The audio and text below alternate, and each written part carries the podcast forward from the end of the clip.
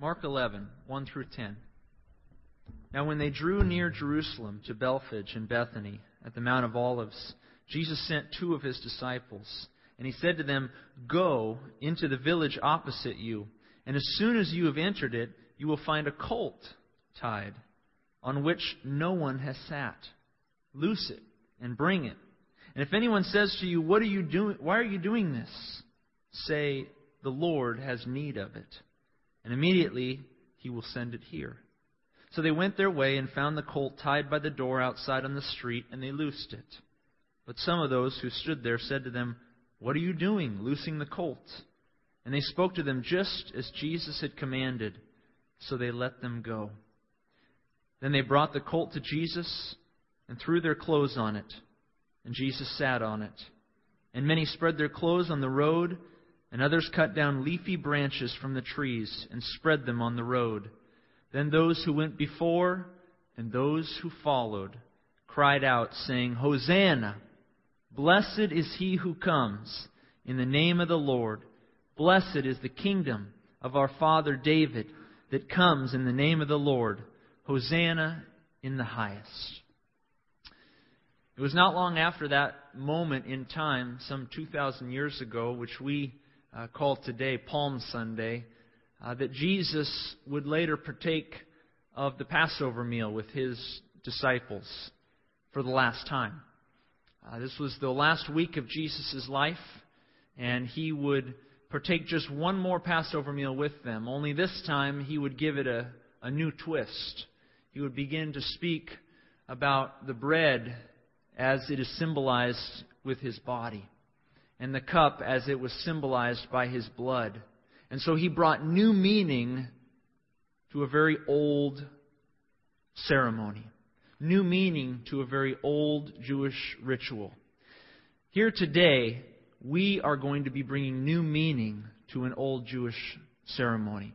Uh, what we have here today is a very special presentation, and we've invited some folks from the community. And so if you're new here today, we're very glad to have you. Uh, my name is uh, Neil Anderson, by the way. I'm the pastor here at Coast. But we brought in a special guest today to bring new meaning to the Jewish Passover. Uh, his name is Cyril Gordon. He is with Jews for Jesus, and they are a fantastic organization dedicated. Uh, they, are, they are a Jewish organization dedicated to spreading the truth that Jesus Christ is, in fact, the Messiah. And so uh, Cyril would be uh, most appropriately uh, called a Messianic Jew. Uh, he would be a Jewish person who believes that Christ is Messiah. And he has come today, and I know he's brought materials with him in the back, which I'm going to encourage you to, to visit afterwards, to share with us the beauty of the Passover meal and how we see Christ in it. Uh, we've also invited the kids to stick around because kids, at, at, in, a, in, a, short moment of time, uh, you're going to be asked to participate in this uh, presentation. So get ready, kids. But at this time, would you give a warm welcome to Mr. Cyril Gordon?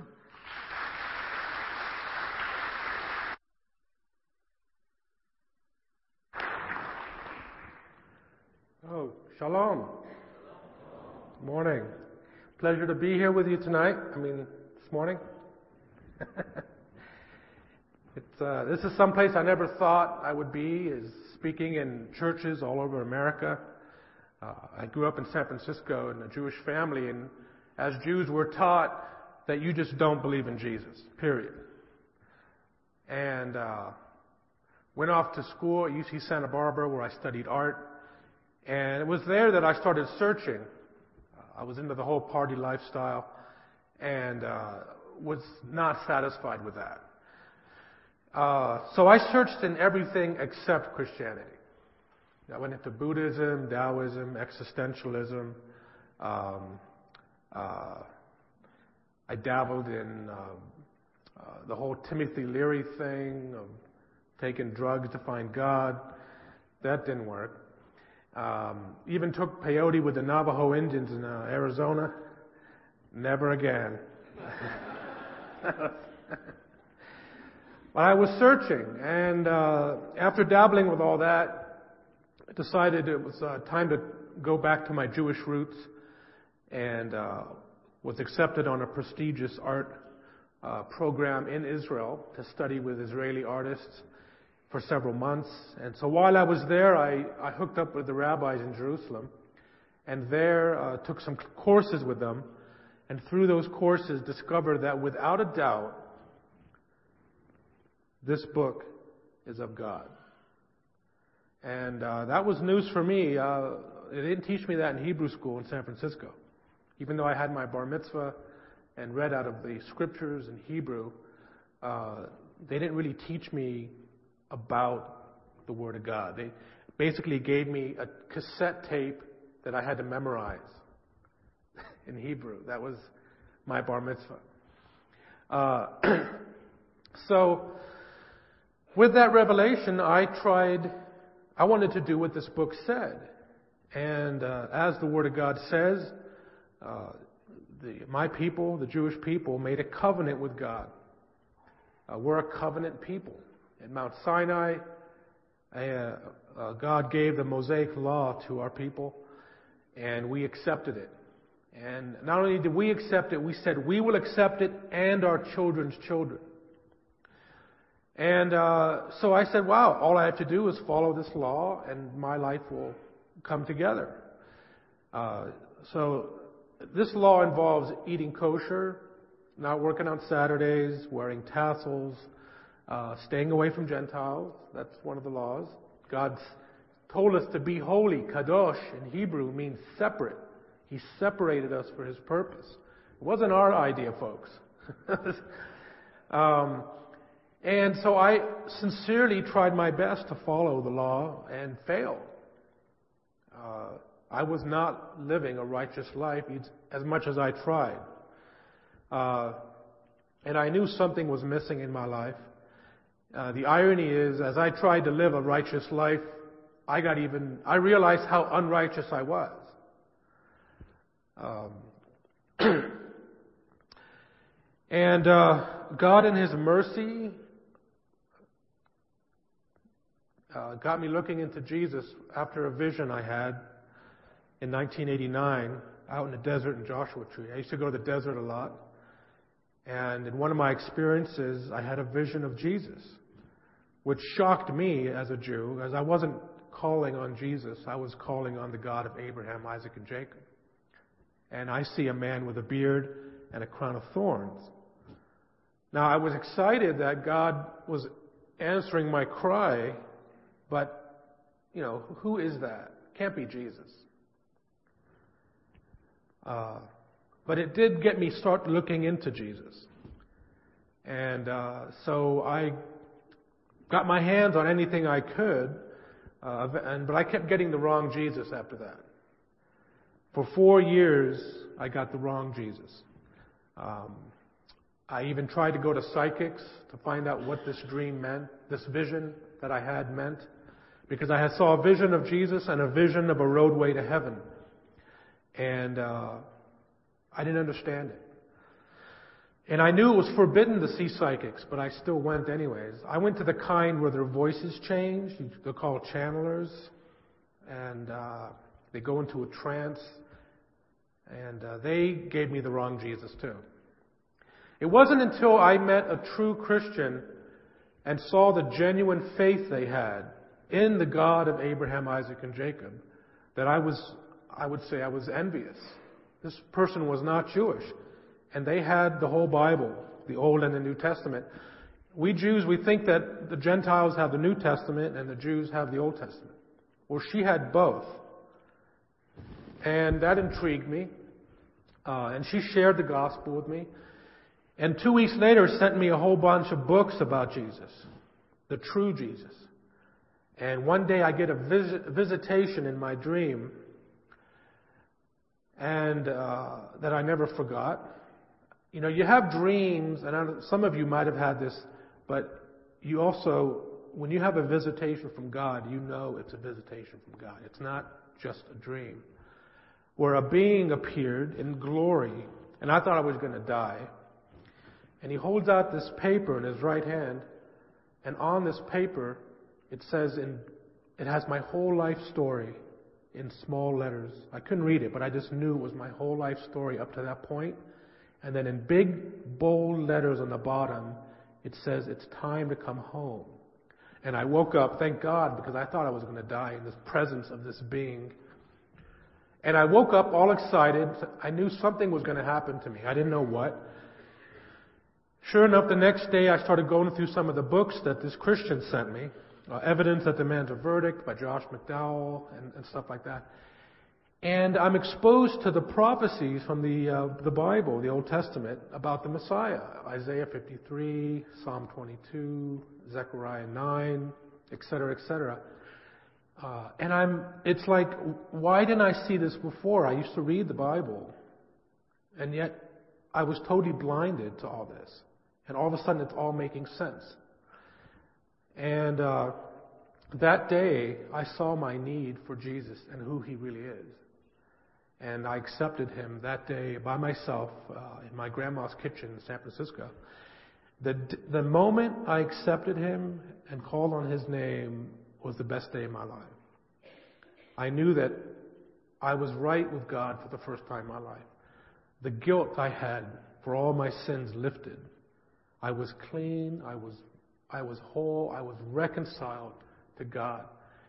And uh, uh, I'm thankful for that because I was spiraling deeper and deeper into bondage, and God pulled me out. I'd probably be dead or in jail if it wasn't for that. Uh, since that day, I've devoted my life to sharing about Jesus uh, since 1993, and uh, it's been quite an adventure, I'll tell you. Uh, I'm married now since 10 years. We have been married 10 years to my wife Rhonda. She couldn't be here this morning, unfortunately. Uh, we have two children, a three-year-old boy and a six-year-old girl, and uh, we're hoping for another. So pray for us. They're so cute.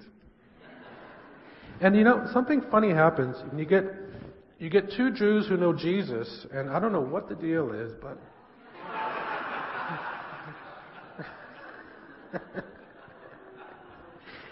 That's our first, Gabriella. But um, uh, she's also uh, a minister and, and, ministers to Jewish women uh, in San Francisco. I mean, in L.A. My wife. So, anyways, uh, I'm thankful to God that through the new covenant, the wall between Jews and Gentiles is taken down. We're no longer separate. Uh, we're one people, and that's exciting. But I'll tell you, ever since I've been eating with you Gentiles, I've put on 30 pounds.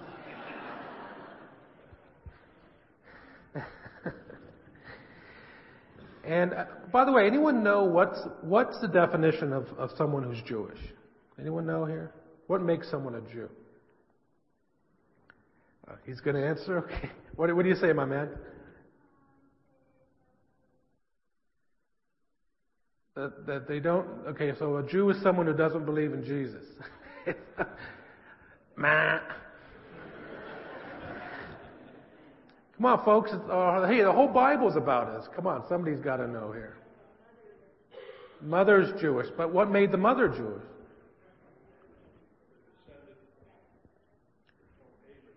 Descendants from Abraham. Uh, uh, come on, you're almost there. No.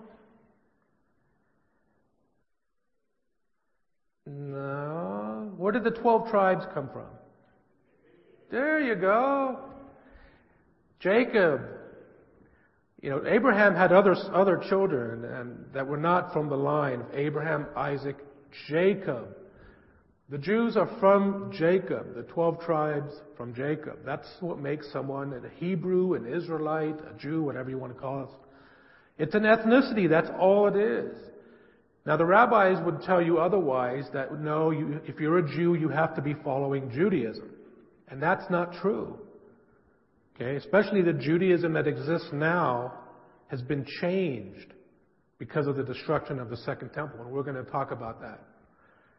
Um, you know, there's Jews out there that are atheists. I was an atheist at one time. I was a Buddhist. I was this, I was that, but I was still a Jew. Okay? And I, I bring that up because as a Jew who, whose faith is, a Christ, is Christianity, I'm often taught by my people, you're no longer Jew. So, a lot of what we do in Jews for Jesus is we have to educate our people. What is a Jew? Because I'll ask Jews what a Jew is, and I'll get answers like this young man just gave me. They will say a Jew is someone who doesn't believe in Jesus. So you're right on there, boy. okay. And uh, this morning, I do have the pleasure of sharing with you about the Passover. As most of you know, the Passover, uh, the, the Last Supper was a Passover. And Jesus used the biblical holidays to reveal who he is, and Passover is no different.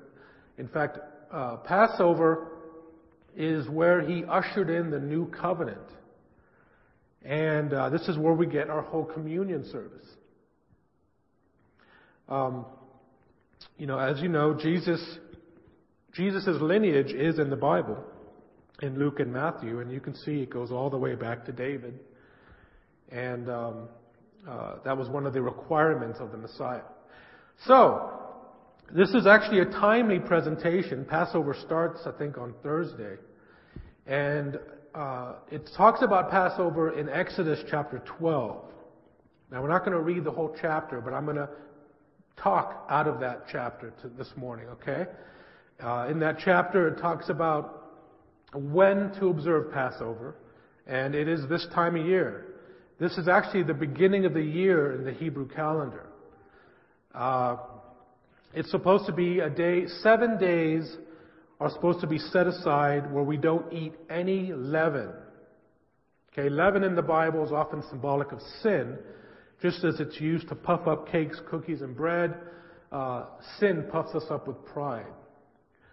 Uh, so for a whole week, this is the only kind of bread we're allowed to eat matzah, unleavened bread. No cakes, cookies, buns, none of that stuff.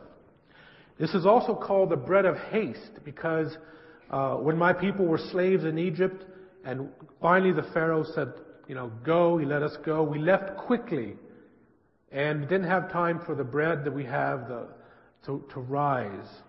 And that's a reminder that we left uh, Egypt quickly. That's why it's called bread of haste. Um, but before we can have a Passover Seder, which is the first night of Passover, you have to have a major house cleaning. Not one breadcrumb can be left in your house. This is a time of year where you check under the fridge, you wipe the cupboards, you vacuum the rug five times. I mean, not one crumb can be found, or you can't have the Passover. And this is supposed to be the duty of the men. And Jesus knew this in Luke 22.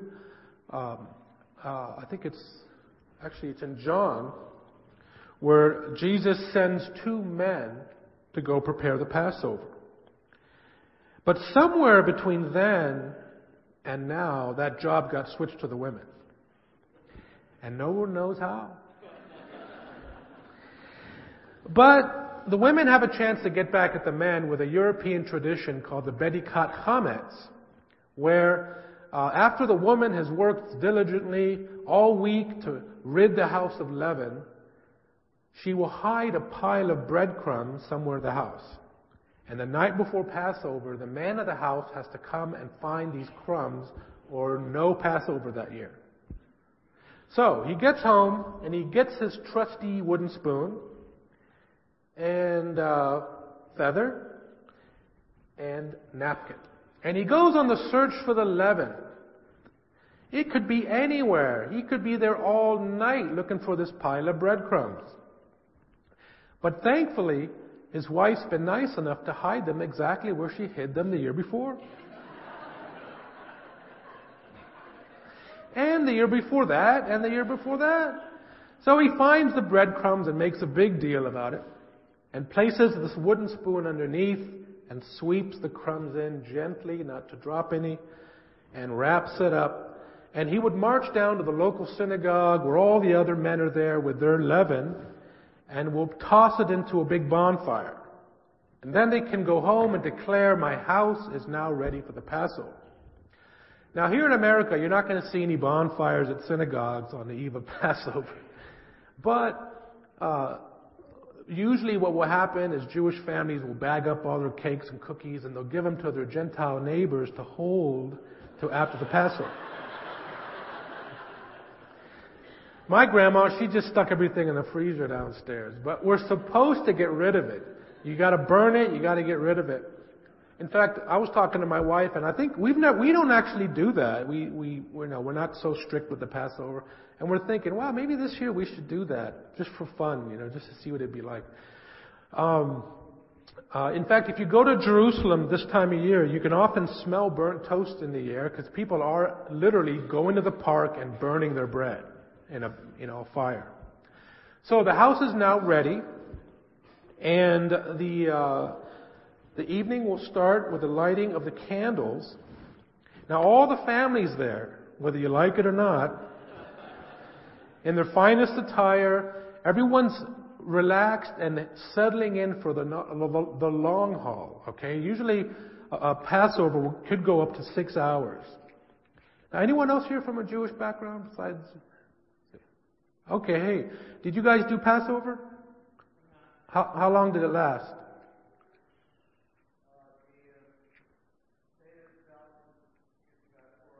Four hours.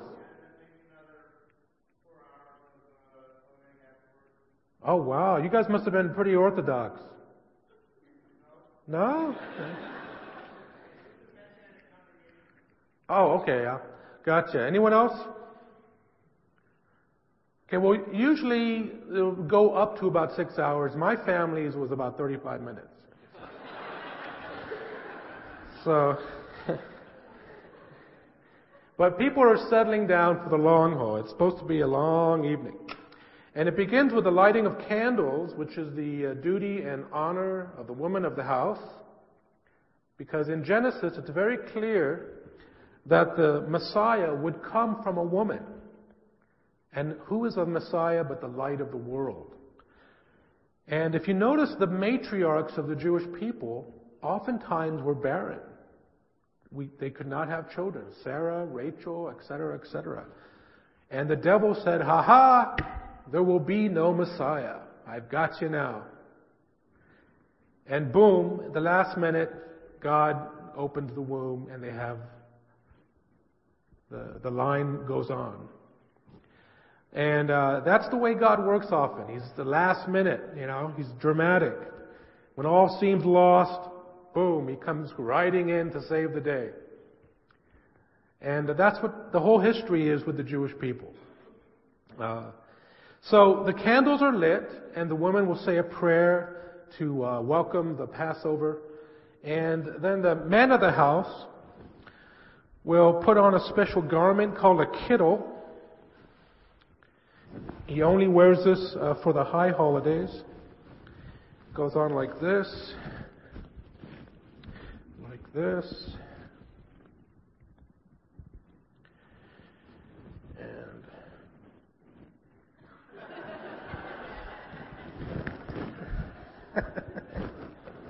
you won't have trouble with that.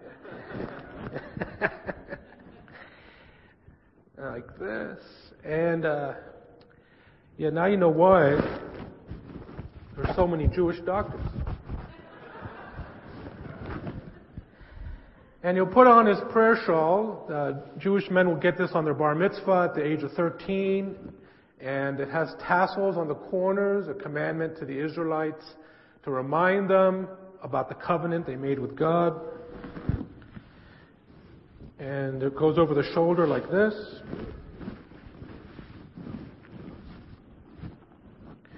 But instead of wearing the usual yarmulke or skull cap as a sign of respect to God, the man of the house will wear something a little more elaborate, symbolic of a crown, because the night of Passover, the man of the house is the king of the house.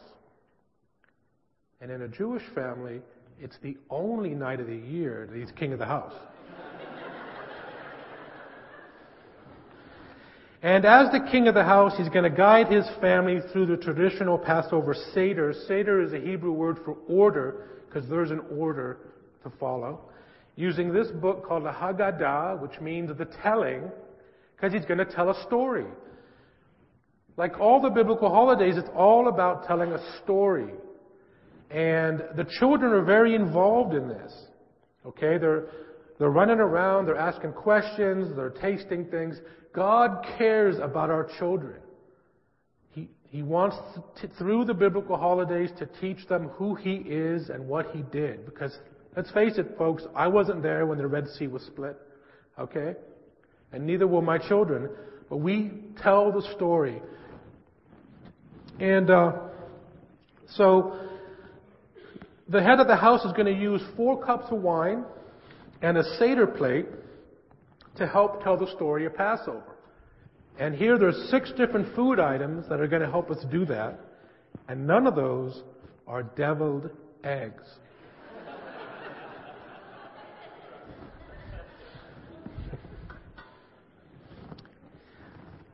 But if you should have gotten one of these Passover uh, pamphlets, want to pull that out. I want to just show how are the children involved in the Passover. There's a section called the Four Questions in the second page. And the children will come up and they'll ask the four questions. Why is this night different from all the other nights? And the head of the house will answer because uh, uh, all the other nights we eat leavened bread, but tonight we, leave, we eat unleavened bread. And he'll answer that question. And uh, the second question, on all other nights we eat vegetables and herbs of all kinds. Why on this night do we only eat bitter herbs? And he'll answer that question. The third one, on all other nights we are not required to dip the herbs uh, once, but why on this night do we dip twice? And he'll answer that question. And he'll answer the fourth one. On, on all other nights, we eat sitting upright or reclining. Why on this night do we recline? And before each question, he'll say a Hebrew uh, prayer that goes like this. Ma nishtana halayla hazemi kol halelot. And then he'll answer the question. And all this comes out to help us tell the story of Passover. Like uh, the answer to number four, uh, why on this night do we recline? Well, because Passover is all about being set free from slavery. And the slaves never recline to eat. They're always standing up serving people. But when you're free, you can be the one that reclines. And Passover is about being set free from slavery. The dipping of the herbs twice is because it reminds us of the bitterness of life as a slave as we're going to dip in the salt water. And uh, so that's one of the ways that children are very involved in the Passover. So the man at the house is going to move over to the first cup of wine and begin the Passover with the lifting of the first cup, the cup of sanctification. And he'll say a Hebrew prayer that goes like this. Baruch atah Adonai Eloheinu melech haolam, bore peri hagafen. Amen. Which translates into, Blessed are you, O Lord our God, King of the universe, creator of the fruit of the vine, and everyone will partake. That's the cup of sanctification. It sets this night apart from all the other nights. Then he's going to go into the story of Passover uh, out of Exodus chapter uh, chapter uh, I think one through twelve, and talk about how uh, Jacob was living in the land of Canaan. He had twelve sons. The favorite son was Joseph, and the other jealous, uh, brothers were jealous, and they betrayed him and sold him to be a slave to Egyptians to the Egyptians. And there in Egypt, Joseph was betrayed he was uh, uh, falsely accused and thrown into prison to rot. But God had favor on Joseph and gave him the gift of interpreting dreams. And with that gift, he was able to interpret a dream the Pharaoh had that nobody else could interpret. And Pharaoh made him the right hand man of Egypt for interpreting this dream. A dream that foretold of a coming famine in the land. And Moses became a counselor for the Pharaoh and, and counseled him to, to store grain during a time of plenty. And they did just that for seven years. Sure enough, the plague hit seven years later. So bad was this plague and famine that all the peoples around Egypt ended up coming to Egypt to buy grain because they didn't have any. And who shows up? The brothers of Joseph. Jacob sent them to, to Egypt to go buy grain during this famine. And there we have a picture of Joseph in front of his brothers. And they don't recognize him. And I always wondered about that. I mean, come on, okay, it was several years after, but hey, they're flesh and blood.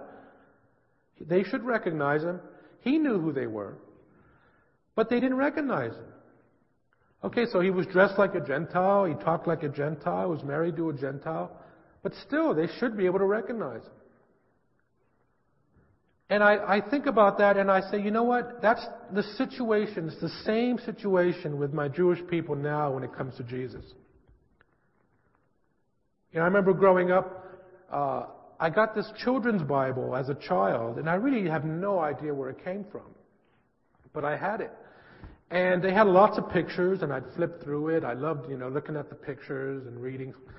And uh, all the pictures in the Old Testament I could relate to. There's Moses and King David and, and Joshua, and and um, and they all look Jewish. Then you get to the New the New Testament, and you got this seven foot tall, blonde haired, blue eyed Norwegian Jesus. And I'm like, who is that? There's a disconnect. You know, and, and that's how Jews see Jesus these days. He's, he's not one of us. He's okay for them, but not for us. And uh, there's a wonderful reconciliation with Joseph and his brothers as he reveals himself. And what's the first reaction? They're horrified. This is the guy they sold to be a slave and tried to kill. But that's quickly replaced by a great joy. And that's the same thing with, with us as Jews when we come to faith. When I realized who Jesus was, I was, at first I was, I was shocked. This, I used to use his name as a swear word. I used to mock him. And he's the Lord?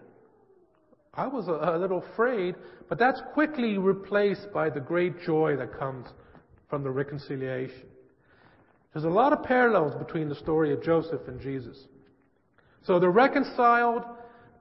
The Hebrew people had favor with the Pharaoh because of Joseph, and he invited them to come and dwell in the best land of Egypt in Goshen. And there, Jacob and his whole family were allowed to come and dwell there. And for many years they prospered and multiplied, so much so that over time, when the new Pharaoh took over, who did not have favor on the Hebrew people, but was, became threatened by them because of how much they grew, he thought they were going to ally with the enemies. He decided to make us slaves. So for many, many years, we were slaves in Egypt. We're not talking 10 or 20, folks. We're talking several hundred years of heavy bondage. And we remember that as we lift up the parsley, symbolic of life, and dip it in salt water, symbolic of tears. And we make tears to remind us that a life of slavery is a life filled with tears. Then we move over to the second item, a horseradish root, a very bitter root. And this is a visual reminder of the bitterness of life as a slave. The third item, my favorite, fresh ground horseradish. Now we're supposed to eat a whole teaspoon of this stuff. You know what happens when you do that? You cry whether you like it or not. In fact, we need someone to come and try the horseradish before we can continue. Do we have a brave soul here who'd like to try the horseradish? Come on. Who's the brave soul in here that can, that can hack the horseradish? Okay, come on up, my friend. Let's give him a hand.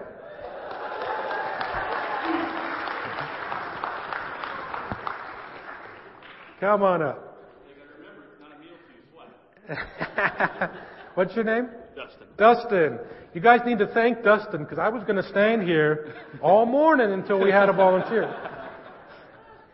Now, just as our Lord is gracious, I'm going to be gracious. And I'm going to give it to him with some matzah. How's that? So, we are going to set you up here. There you go. A nice swad. Now, here's the trick. You have to face everyone the whole time. Don't look at me. and it's down the hatch right away. All right. And uh, does anyone here know that's right? okay, you ready, bud? Oh yeah. Okay. Now, hold that. Now, everyone count to three. On three, down the hatch. Ready? One, two, three.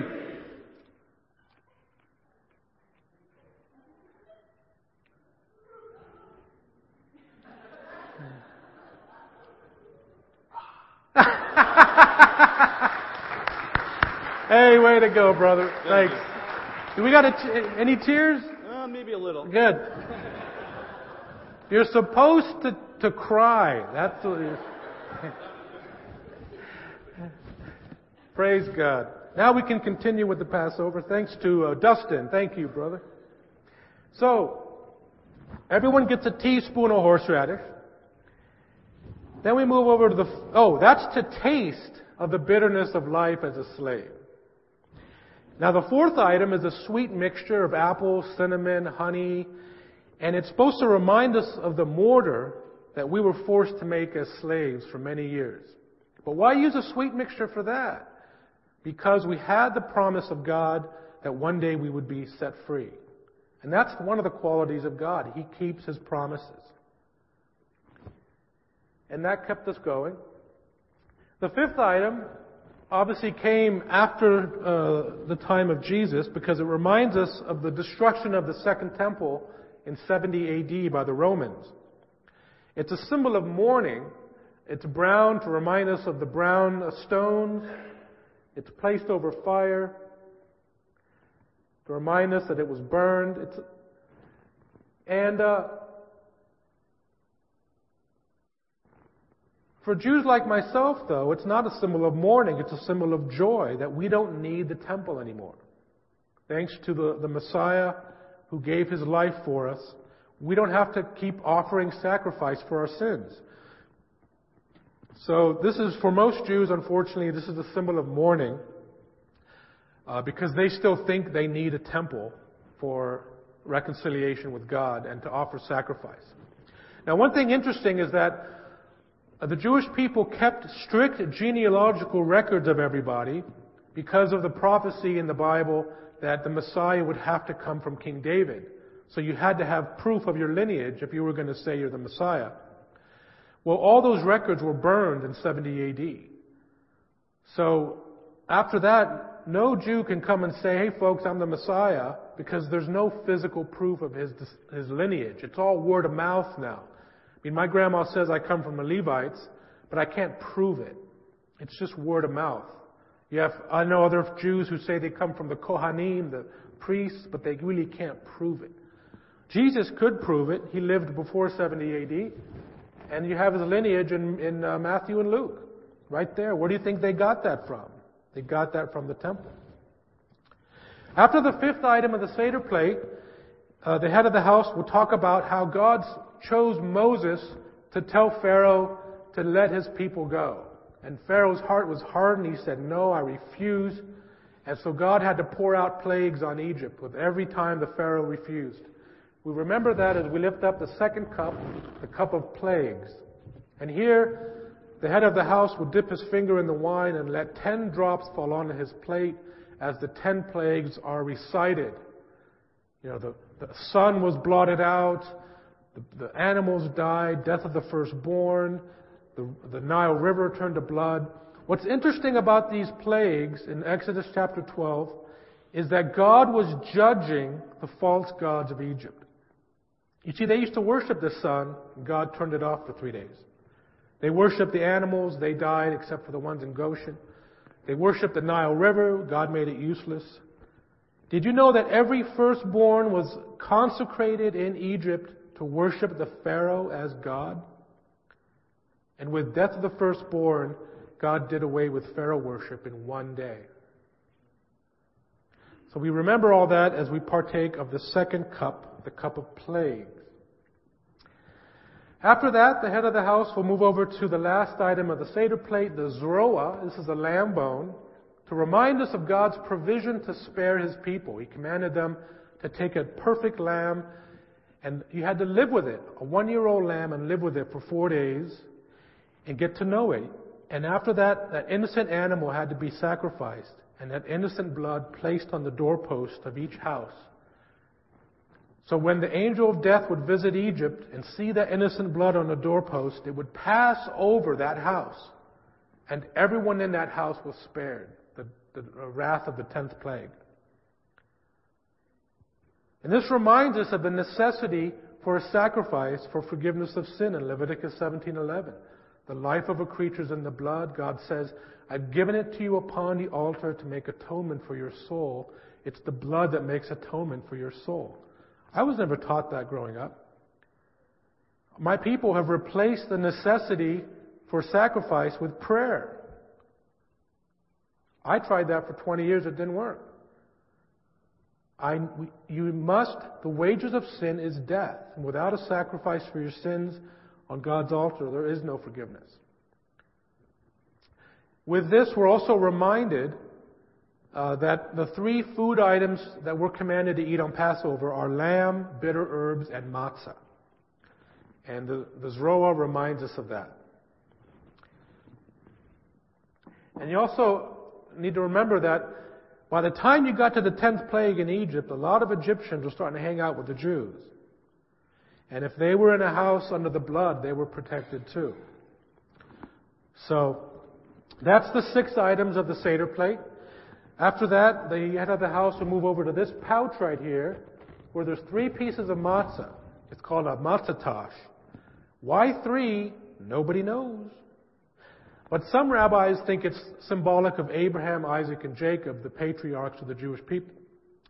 But I believe that it's the Father, the Son, the Holy Spirit.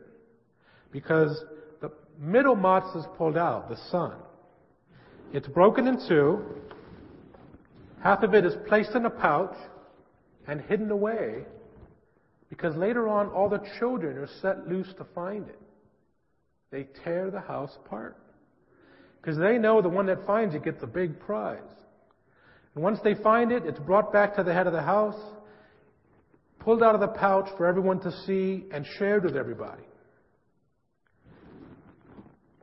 And it just so happens that I've hidden one of these somewhere in this church. And the children are going to have a chance now to go find it. And the one that finds it gets a big prize. So all the children who want to come find the, the uh, matzah, come stand up right over here real quick.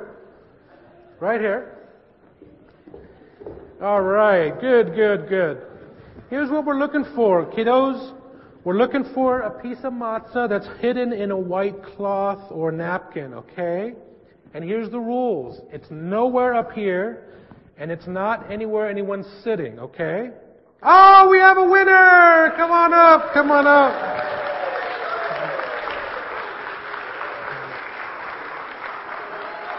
You saved the day. Come here, Mike. Now, what's your name? Kayliana. Kayliana? Come on, let's give her a great hand. All right. Saved the day. You found the hidden matzah.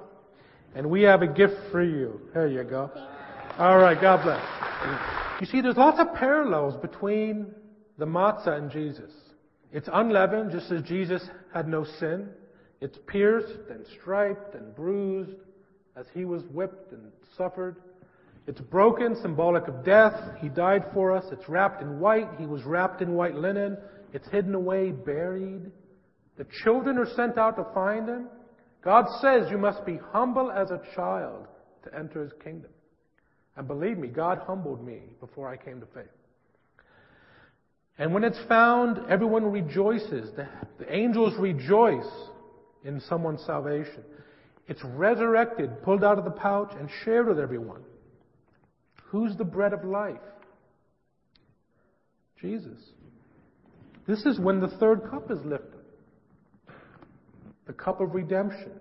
Ushers, you can come on up, get ready for communion. We're going to take communion in just a minute to celebrate this. Jesus is the fulfillment of this third cup because this is the cup of redemption. He is the Redeemer. This is the cup that He lifted in Luke chapter 22 when He said, uh, Drink this in remembrance of me. This is where we get our communion the piece of matzah, and the third cup of the Passover. Now, Jews that don't know Jesus are going to remember Moses and how God chose him to redeem us from physical slavery. But in the partaking of the third cup for us, we remember how Jesus set us free from slavery to sin. And, and your Jewish people, every Friday night, they partake of bread and wine. Now it's leavened bread, and they thank God for the bread and the wine, for how it sustains them physically. And Jesus took that and gave it a greater meaning. What we're partaking of today, the bread and the wine, it reminds us of the bread and wine that sustains us spiritually. You know, when I partook of the Lord Jesus, I was spiritually satisfied. I didn't have to keep looking anymore. My soul was satisfied with His living water and with His bread of life. With the partaking of the third cup, we have the privilege of partaking of the fourth cup, the cup of Hallel, the cup of praise. And we praise God for His faithfulness to deliver us from physical slavery and spiritual slavery. This is a privilege you know, before I came to faith, I didn't know how to praise God. I went to synagogue, but I was looking at my watch. I was standing up, sitting down. I was looking around. When's lunch? Only after I was reconciled through the Messiah did I know about praising God. He inhabits the praises of his saints. The cup of Hallel. So we have cup of sanctification, plagues, redemption, and and praise. There you go. There's one cup we haven't talked about though. This fancy looking one called the Elijah cup. Traditionally, a Jewish family will have an empty place setting with this cup at Passover. Because they know that before the coming of the Messiah, God would send Elijah to tell them who the Messiah is.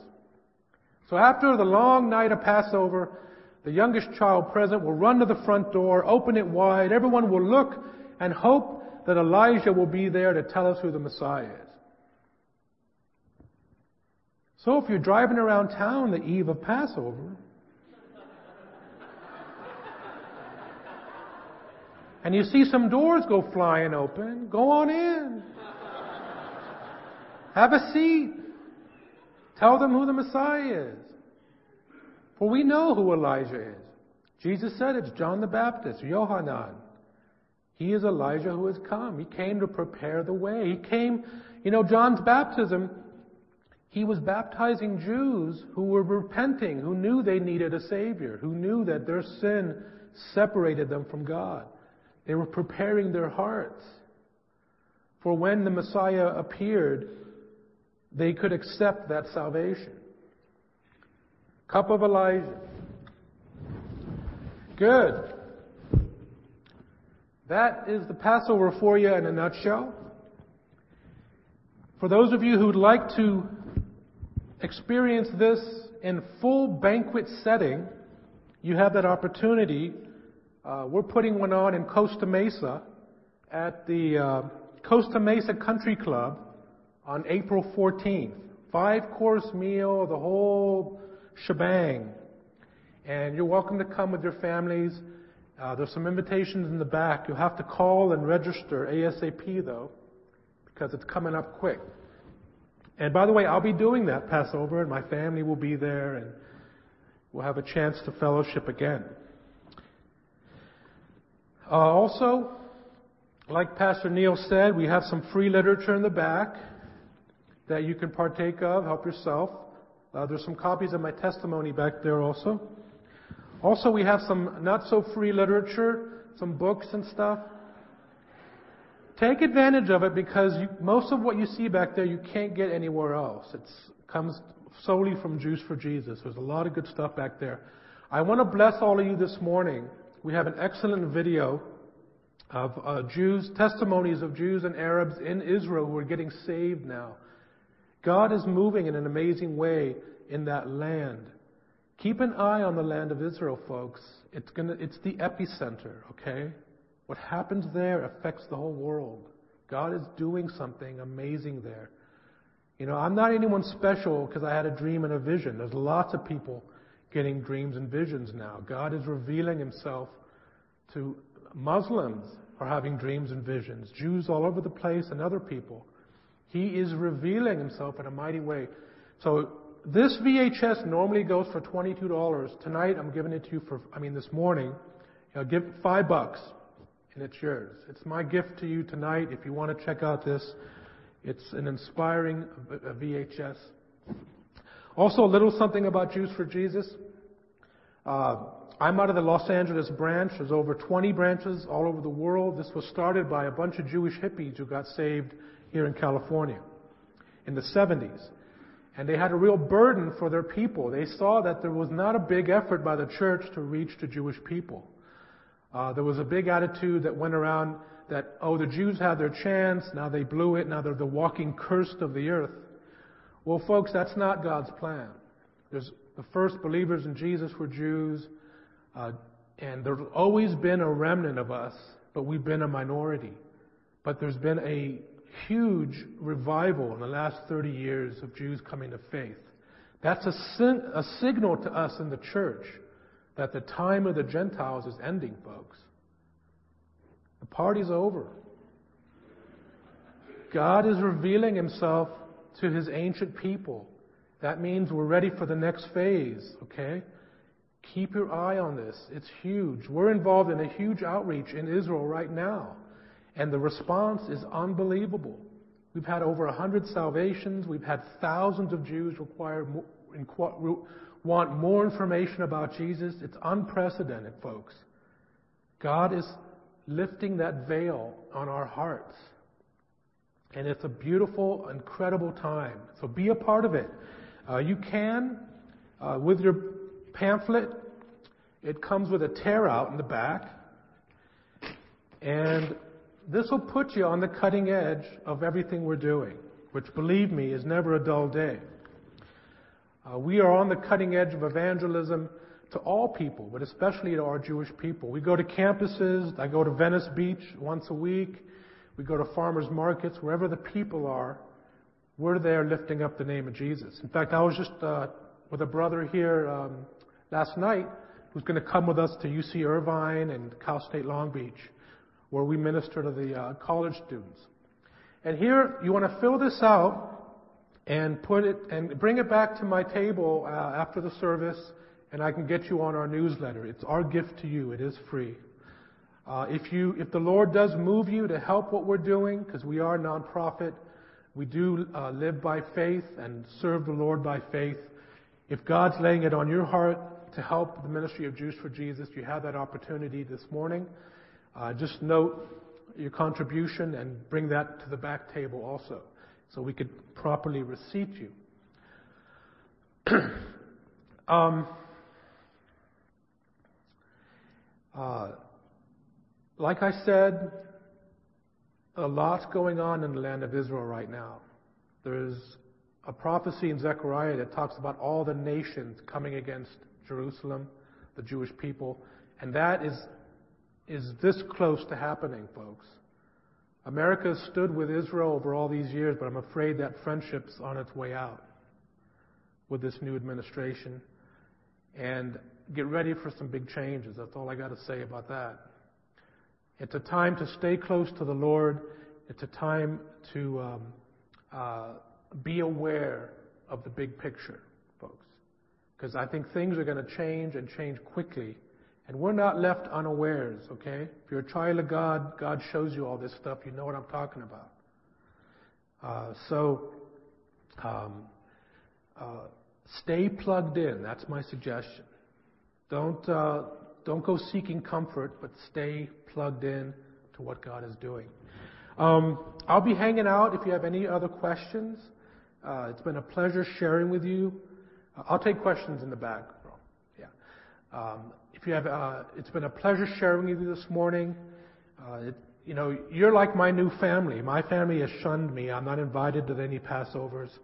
Um, uh, we're um, pretty much written off because they see us as traitors because we don't follow the rabbis anymore. The irony is they don't either.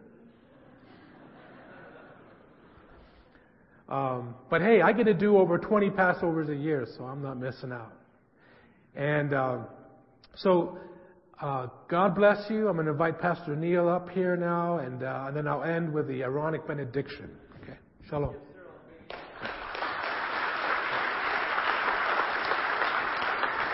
Cyril, thank you so much for coming and sharing with us. Uh, it's it's a real treat. We've been going through uh, the Gospel of Mark, and when we came to the Passover, I said, I don't know what this is. I'm going to bring in some guy who does.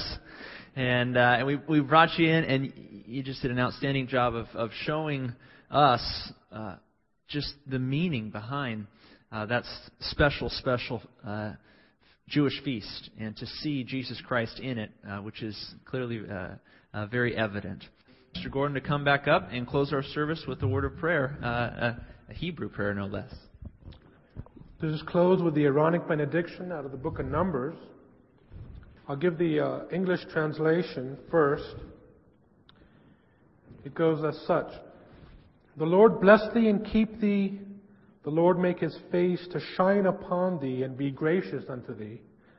The Lord lift up his countenance upon thee and give thee peace. And then I'll give you the Hebrew.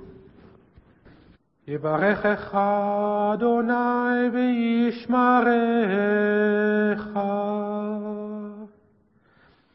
יאר אדוני פניו אליך וחונך.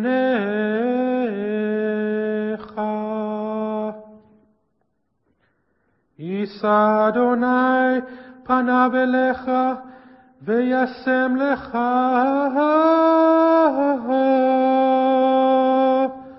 שלום.